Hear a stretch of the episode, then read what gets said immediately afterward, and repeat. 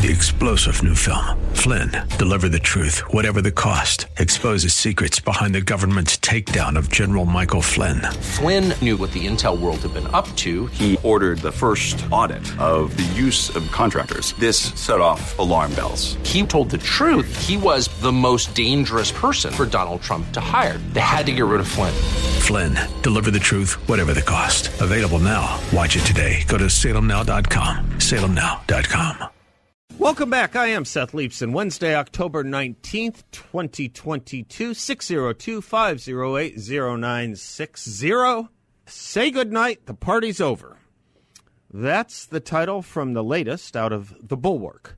It's a website of former Republicans or Republicans who don't support the Republican Party or Republicans who don't support the choices of Republican voters, which shows you how much they respect the notion of the consent of the governed which is to say they don't respect it, or at least they respect it only so much as it is their exclusive cause of ire and criticism, with nothing to say about what Democrats are up to, what leftism is up to, what liberalism is up to, which kind of shows you how much they care about why there should be a Republican Party at all. We have two or more parties in this country because I would think it obvious to an adult. One party does not represent the views of vast portions of the population, and thus they need a counterweight because they have a different set of concerns, or at least a different set of policy solutions to the same concerns. Too much poverty, one party thinks you hand money and subvention out or try to make the rich poorer. The other party sees opportunity enrichment and tries to create and enhance condition for, conditions for earned success or economic liberty. This isn't new, and it surprises me it comes or would come as news to adults at a website involved in the business of politics especially as they hold themselves out as caring about conservatism and the Republican Party. The founders are Bill Kristol, Charlie Sykes, and the author of the piece I mentioned above, one Sarah Longwell. Kristol, in his day, opposed universal health care, worked as the chief of staff for Dan Quayle when he was vice president, and was one of the most ardent opponents of gay marriage and supporters of lower taxes. Kristol is also credited with pressing and promoting Sarah Palin as a VP nominee for John McCain in 2008. No Bill Kristol, no Sarah Palin. And perhaps before it was time, he and David Brooks, now with the New York Times, were the inventors of a label and project of theirs they kicked off in the late 1990s called National Greatness Conservatism. You might think a Republican or conservative movement dedicated to making America great again or American greatness might find succor there, but no. And more on that in a moment. Back to the essay. It opens by saying that for years, these uh, conservatives have watched the defenestrations, that's their word, defenestrations of Republicans from within the Republican Party, and they give us a list. Will Hurd, Jeff Flake, George W. Bush, the memory of John McCain, Paul Ryan, Liz Cheney, Adam Kinzinger, and any other Republican who stood up to the MAGA movement. Hell of a list. What, for instance, can anyone tell me about Will Hurd? What was he known for? What did he do? He did one thing, so far as I recall, and it's the only thing that made him famous, as far as I can tell, which is challenging and condemning Donald Trump. I never heard of him before that, Never heard of a conservative issue or Republican position he made a strong stand for, or any stand for, that was noticeable to anyone whatsoever. Jeff Flake. He was known as one of the most difficult to work with Republicans when he was in the House, and same again when he was in the Senate. His name became most famous when he was the single Republican who helped Barack Obama normalize or try to normalize relations with Cuba. The December 2014 headline from Politico was, quote, Obama's Republican ally on Cuba, close quote. It's all about Jeff Flake. You might think someone so opposed to tyranny and who would later call Donald Trump a tyrant might have first made such an observation about the Castro cartel, especially as that experiment to normalize relations with Cuba has foundered, with a doubling down of the tyranny that is Cuba since then and after Raul Castro claimed the normalization effort was a defeat of the United States. Cuba thought they won. It's not so much that Republicans threw Jeff Flake out, he threw out one of the chief principles of the Republican Party, standing up to communism, especially in our hemisphere and especially in Cuba. Jeff Flake wrote a book after he chose not to run for reelection. His book stole the title from Barry Goldwater's book, The Conscience of a Conservative, as if he, Flake, were the true conscience of conservatism. Jeff Flake would whine that Trump's language was unbecoming of a national leader, but it was Flake who literally and vocally compared Donald Trump to Joseph Stalin, showing his understanding to be quite wanting about what communism was or is in the first place. George W. Bush, they mention. I'm not sure what the bulwark wants us to do with Bush.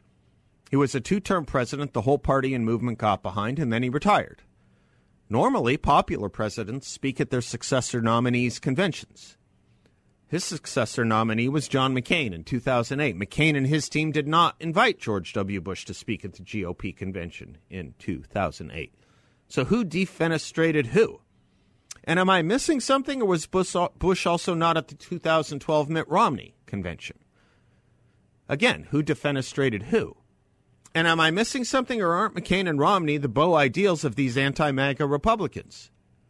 So McCain and Romney sideline Bush, and the MAGA movement is blamed for sidelining McCain, Romney, and Bush. But who sidelined who again?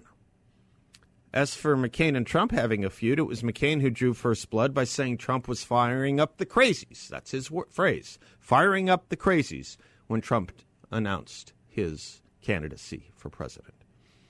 And as far as Republicans' support for McCain or McCain's support for Republicans go, McCain promised to build a wall and then voted against it.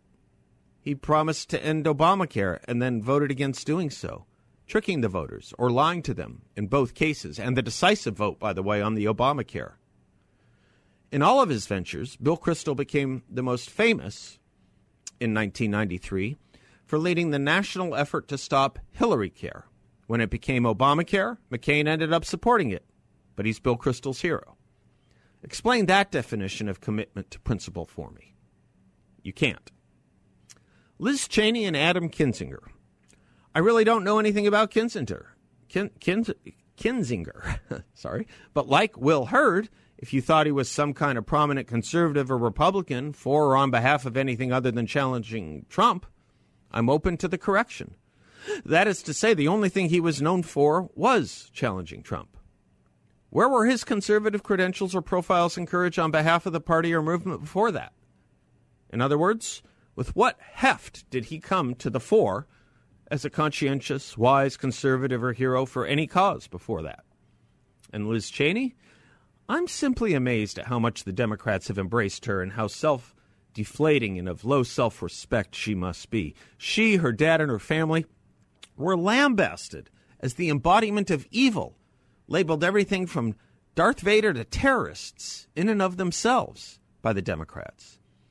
Until she decided that when the same was said of Donald Trump, those same labels, she would join that course and rehabilitate or try to rehabilitate her reputation that way. She has proven useful to the Democrats who never found a Cheney they wouldn't slander until then. And when she joined them, yeah, the voters of Wyoming decided she should run with the party she kisses the ring of, the Democrats. You see a pattern here? You don't find Democrats ever breaking ranks to join Republicans. You see Republicans doing it all the time, and thus, forgive those of us who stay in the party because we believe in its principles and the choices of our fellow citizens in elections that we don't defect over from petty or personal moral self importance or needs for Klieg lights. There's another point to be made here, best summed up by David Reaboi's question Do you know what time it is? These Republicans who jumped ship to join the Democrats' war against us simply refuse to see the clock, the dangers within and coming from the Democratic Party, which makes one wonder why they were ever Republicans in the first place. In other words, as I sketched out above, every hero exists only because there is an anti hero. We get this from every children's story nearly every Greek play, nearly every biblical tale, and nearly every comic book ever known to man. There's no point, in other words, to be a Republican if there's not a problem with the Democrats. And these heroes of the bulwark obviously see no danger or problem emanating from the Democratic Party. The Cheneys and Kristols have problems with Iran, that's for sure. That's been their chief foreign policy concern for years, and foreign policy was Liz Cheney's chief issue.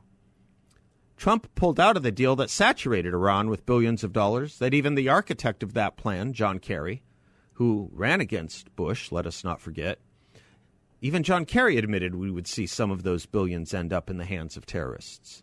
So the Cheneys and the Kristols go after Trump the guy who did what the Cheneys and Kristols said they wanted, but who support the party that is now doing everything it can to shower more billions onto the mullahcracy. And they call this principle? Principled conservatism? Now, about that project of national greatness conservatism that Bill Kristol dreamed up and promoted with David Brooks in the late 1990s, that was their effort and passion until the War on Terror came. The project was dedicated, in their words, to be, quote, a great project designed to physically and spiritually unify the nation. Close quote. The project was dedicated to reinvigorating what, quote, Americans did when they redoubled their devotion to American nationalism. Hit by economic blows to their confidence, they reasserted their faith in themselves. Faced by anxiety and intellectual uncertainty, they did not succumb to malaise or cynicism. Holy cow. They supported American nationalism. Their word. And they went further, almost chiliastically so, writing, quote, At their best, those Americans asked big questions. How can America produce a culture it can be proud of? How will the inhabitants of some future world power look back on American achievement during its moment of supremacy? What are the steps that a nation can take to preserve the virtues that lead to greatness in the first place? American supremacy, you say? I could go on and on, but you get the point. The point is all this noise from the Bulwarkians is not work of principle. When they had a movement that represented all they said was of the utmost importance upon principle, they cheered for the opponents. And let us recall the full name of that movement that they don't like Make America Great Again. Worth reciting. The more they speak of their virtue, the faster we should count our spoons. Turns out their principle is about themselves and their own relevance, and to hell with real principle. Supporting and building America and doubling down on her greatness, opposing communism, opposing state sponsors of terror. When they had that, they went against it. There's this notion some people say about Conservatism Inc. that they just don't like winning and they prefer losing. Well, it has its ring of truth right here, doesn't it? And that, self destruction, abandonment of ethics, is not only psychological self harm, it is political and national harm.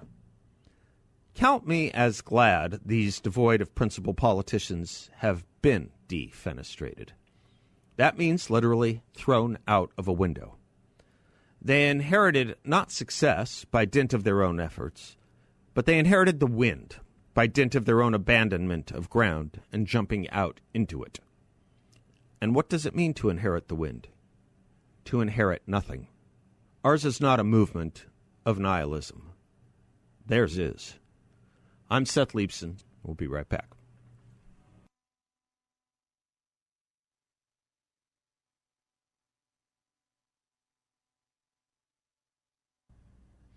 Welcome back to the Seth Leibsohn Show. If you're worried about stock market volatility, my friends at YRefy are offering up an investment in a portfolio with a strong fixed rate of return and no correlation to the stock market. They're offering this investment all in a secure and collateralized portfolio with an up to 10 and a quarter percent return for investors. And the investment can be a joint investment, it can be in an individual investment, it can be in a trust, it can be in an IRA. YRefy is a due diligence approved firm. It's made up of really great guys who do really well by doing good for others. And you can be a part of that. Check them out at investyrefy.com. The word invest, the letter Y, R E F Y.com.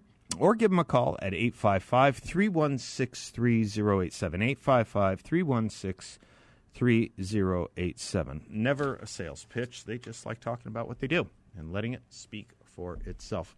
Been a few stories here and there. Oh, yes, programming note. Been getting a lot of calls and emails on uh, what we think, what I think, I guess. Uh, what, Bill? Who are the three categories of people Mark Twain said should only use the word we? Do you remember? Yep, royalty. Yeah. Yeah, except in the other order makes it funny. Or if you say, yeah, kind of. the only people who should use the word we, Mark Twain said, is editors, royalty, and people with tapeworm. Uh, I was I've been asked uh, for thoughts on the propositions that are in our ballots that uh, many of you, I guess all of you, have received in the mail.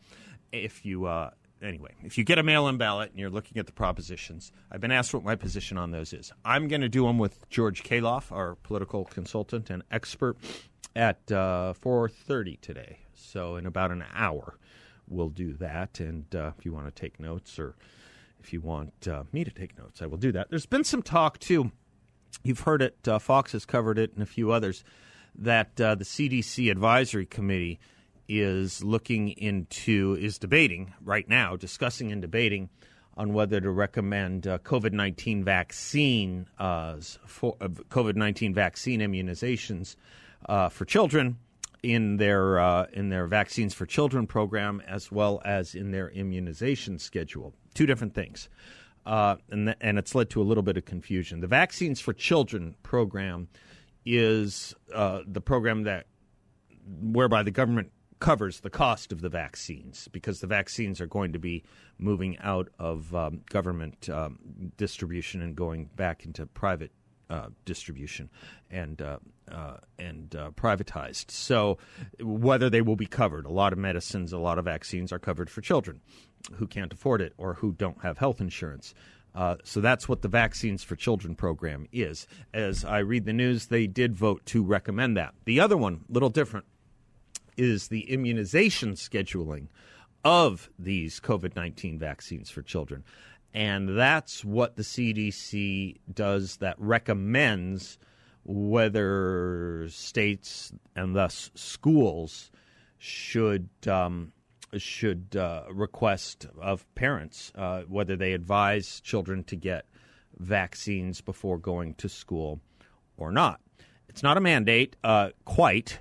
It's a recommendation, but that will be decided tomorrow. Here's the problem with that recommendation there are already states that are trying to mandate vaccines for children, COVID vaccines for children. Let me be specific and clear COVID vaccines for children, particularly California and the District of Columbia, New York. So, how does it work? Uh, this uh, person I follow on Twitter who did it so well, anyway, it doesn't matter. He says, here's how it works because people say, well, it's not mandated by the CDC. Eh. The CDC says, don't blame us. We only make recommendations. Each school can make up their own decisions, take it up with them. The schools then say, don't blame us. We're just following the CDC's recommendations, take it up with them. It's a loop of deniability that ends up being an effectual mandate. Now, the nonsense of all of this, of course, is that children don't face a substantial threat from vaccinations, but uh, excuse me, from COVID nineteen. More children die in drownings every year than have died eh, than die from COVID um, COVID nineteen, or even with COVID nineteen. There's a separate, altogether issue here. Altogether separate issue. If COVID doesn't really dramatically affect children, and no one's telling children to stop swimming. If COVID doesn't really affect children here, um, what are the side effects of getting the vaccine? What are the adverse effects to children of getting the vaccine? Myocarditis is making uh, a spill of news. It says it is a rare adverse event, but guess what? If you go to the CDC website, the risk appears highest among adolescents and children. Okay, it's rare, but we are now putting it in the population where it's. Now, what about just adverse, general adverse event, uh, adverse events from the vaccine? Fever, tiredness, headache, chills, muscle, and joint pain. That's what the CDC says you can expect. Okay. Now, you know you're not going to die from it as a child. So, what will happen to you if you get it? Fever, tiredness, headache, chills, muscle, or joint pain. Why are we torturing the children? Please stop. Please stop torturing the children, you tyrants.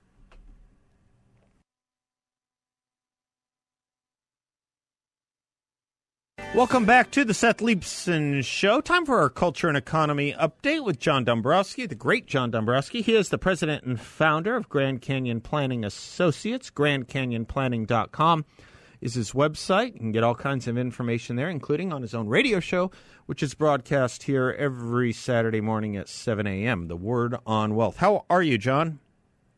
Thank you very much. You doing well? Excellent day, yes. Uh, I want to ask you two questions. Sure. Uh, first, uh, the Beige Book came out today. We've talked about it here and there, or it looks like a headline on the Beige Book came out today. Businesses expect economy to weaken. Fed Beige Book says the Federal Reserve's business contacts are pessimistic about economic growth amid high inflation and rising interest. That can't be good for Joe Biden's messaging going into the election, can it? You wouldn't think, and of course, there's a lot of negative talk out there Yeah. about what's happening right now. Many believe that there's going to be some form of a recession in this in the second half of the year. Whether that's going to be a mild recession or a deep recession is still up for debate. But most people are in the camp that that is most likely what's going to happen. Uh, but a lot of it hinges again on uh, what the Fed is continuing to do, Right, what sure. they're going to continue to do, and ultimately how it's going to affect corporate earnings. That's Yeah. going to be the big deal. The you know? corporate earnings are the big deal. But it does kind of lead to my other question, uh, and no doubt you get these, which is what do these elections do generally? How do the stock markets, how do stocks perform around elections and after elections? And I've been getting a lot of questions about that, Seth, yeah. especially with the midterms, Yeah. because it's you wouldn't think it's that much of an issue, right? Because you know, presidential uh, change is, is a little bit, you know, more, Right. uh, you know, of, a, of, of an issue, we would think. Yeah. But the midterms, in reality, uh, it's interesting to go back and see about 25 percent of the time over the last 60 years, going back to JFK, 25% of the time, uh, the stock market is has had negative returns up to the uh, election. Uh, and then uh, it doesn't matter historically uh, over the past 60 years, the markets between the election day, no matter who took over, uh, and the end of the year, the markets on average, r- their average rally was 7.3 percent.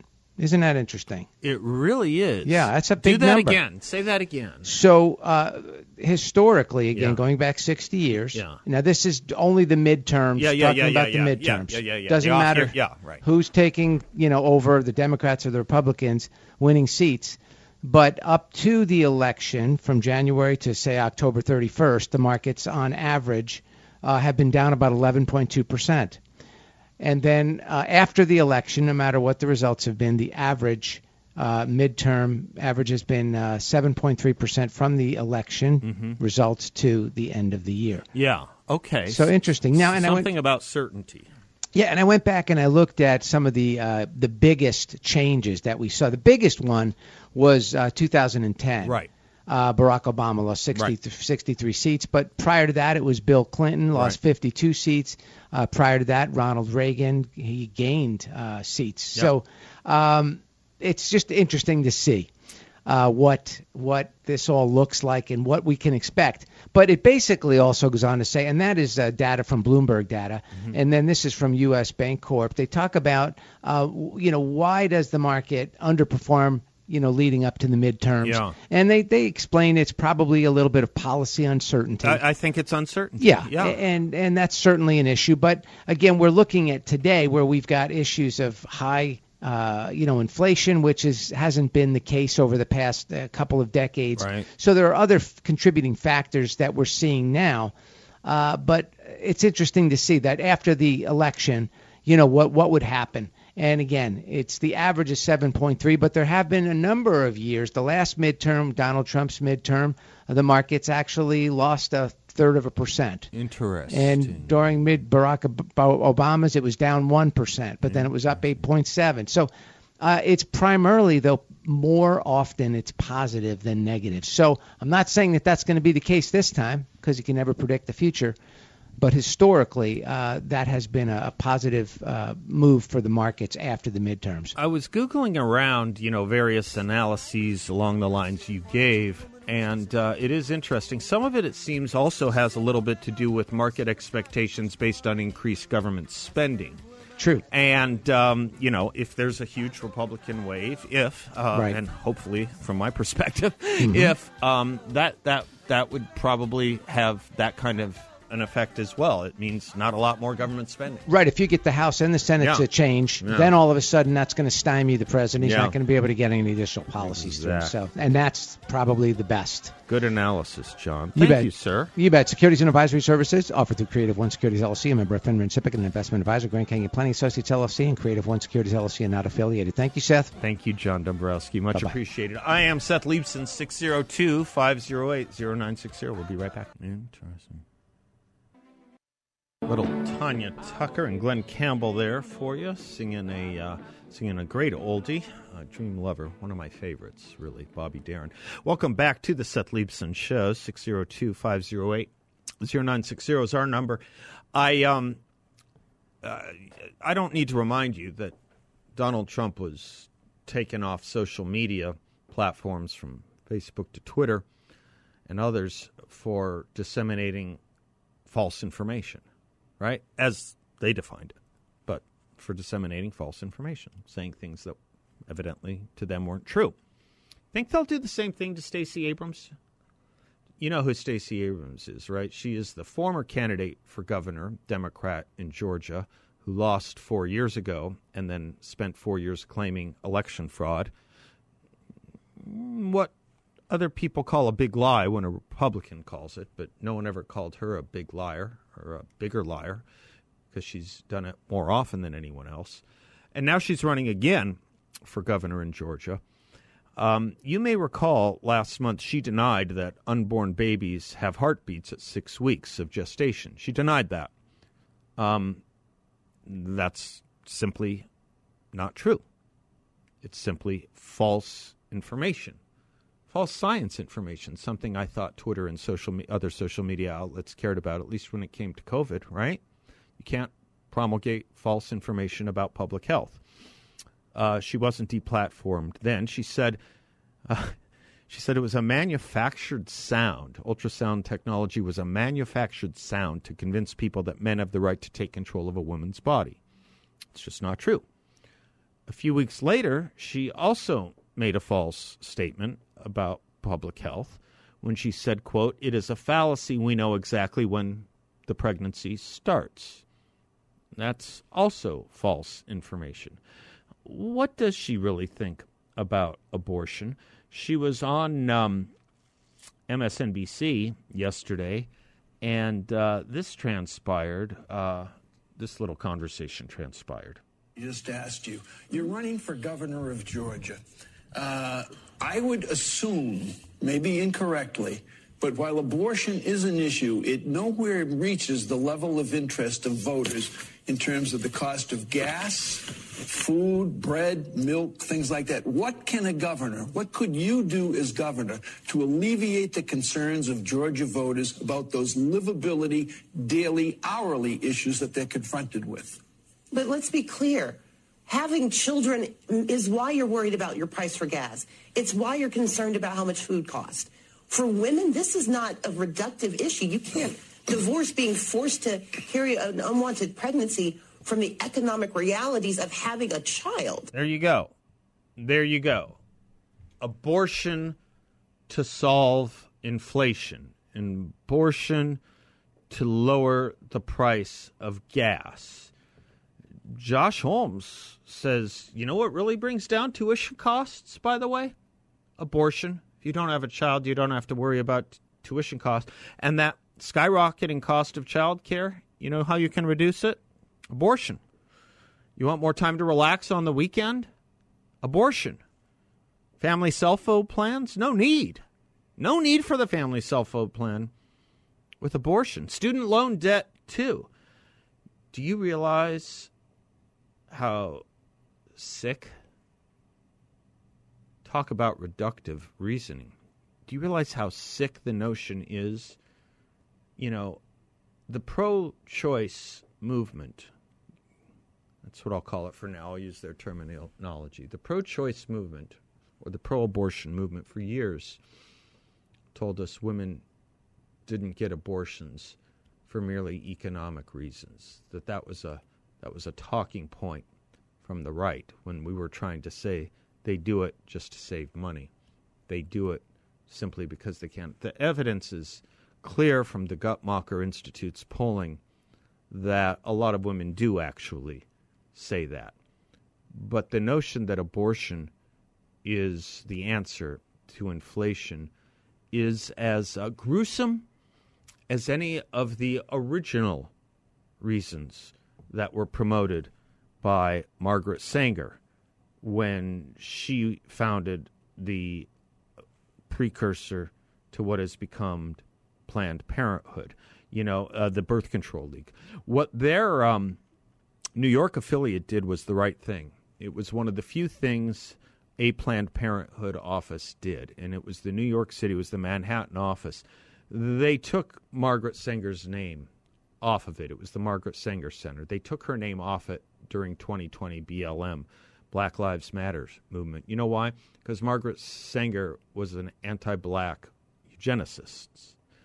She had a lot of writings on this. She gave talks to the KKK. There are pictures of her talking to the KKK. She wrote things such as, quote, we do not want word to go out that we want to exterminate the Negro population. I know that hits hard, but she wrote it December 10th, 1939, in a letter to one of her colleagues. And more, and more. She did much more than this and said much more than this, referring to using abortion so that we could keep the weeds out of the human race. Her word, weeds. Weeds. It's a rather disgusting and gruesome business when you look into it. And it's rather disgusting, too, when you think about all these debates or questions we've seen asked of Democratic candidates who are opposed to the Dobbs decision, are opposed to the reversal of Roe versus Wade. Okay, I get it. Obviously, there is a split mind on this. Obviously, there's a split Supreme Court on this. But when asked, as Mark Kelly was in his debate with Blake Masters, or when asked, as Katie Hobbs has been several times when she won't do a debate, but when she's been interviewed by the media, where would you put the limit? if 15 weeks isn't good, where would that limit be for you? They have no limit. None. They want it safe and legal up until the ninth month, and in some cases beyond. What's this some cases beyond business you keep talking about? Well, there was a reason the Congress debated and passed the Born Alive, Born Alive Infant Protection Act, because there were nurses who were seeing babies that were slated for abortion but were delivered and then set aside so that the abortion would be quote unquote effective. It's really gruesome business. And the notion that those of us who are pro life are the extremists seems to be an awfully heavy dollop of gaslighting when you consider there's not a member of the Democratic Party who's running for office that will issue any single constriction on it whatsoever into the third trimester. Not one. I haven't heard it. They won't do it. We've gone from safe, legal, and rare to any time for any reason. And now we have a new one. Now we're justifying it. Now we're making it a positive good. It will solve inflation.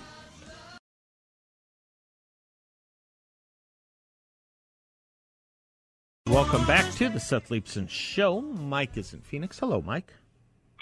Hey, Seth. Um, long time um, since I talked to you last, but I'm a Catholic, pro life, and here's how I explain it to some of these people that are pro choice.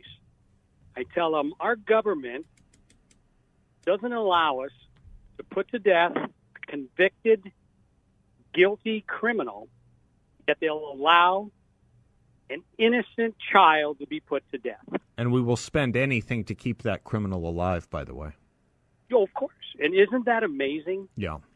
How backwards It's a disorientation of, of the value of human life. Right.